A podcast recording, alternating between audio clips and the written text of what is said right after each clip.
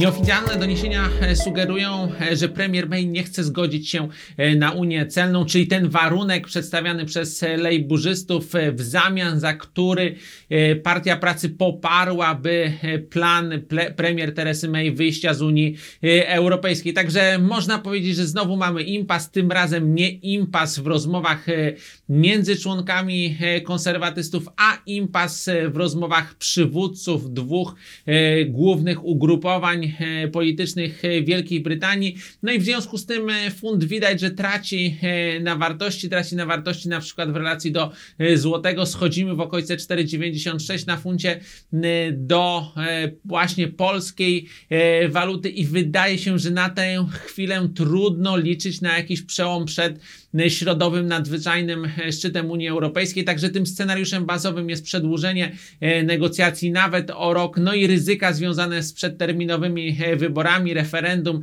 e, dalszymi podziałami wewnątrz partii konserwatywnej i podziałami również pomiędzy partią konserwatywną a lejburzystami. Natomiast e, w kontekście do innych wydarzeń warto zwrócić uwagę na osłabienie dolara, które pojawiło się po południu.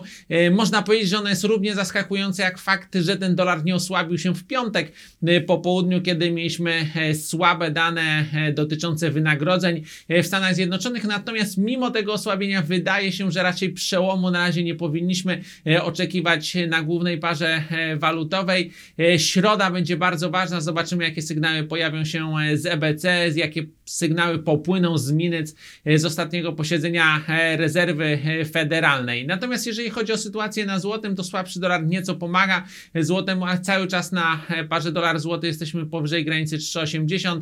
Również na franku do złotego powyżej 3,80 euro. Złoty minimalnie spada, ale to są cały czas poziomy w granicach 4,29 i wydaje się, że te poziomy zostaną utrzymane do końca amerykańskiej sesji.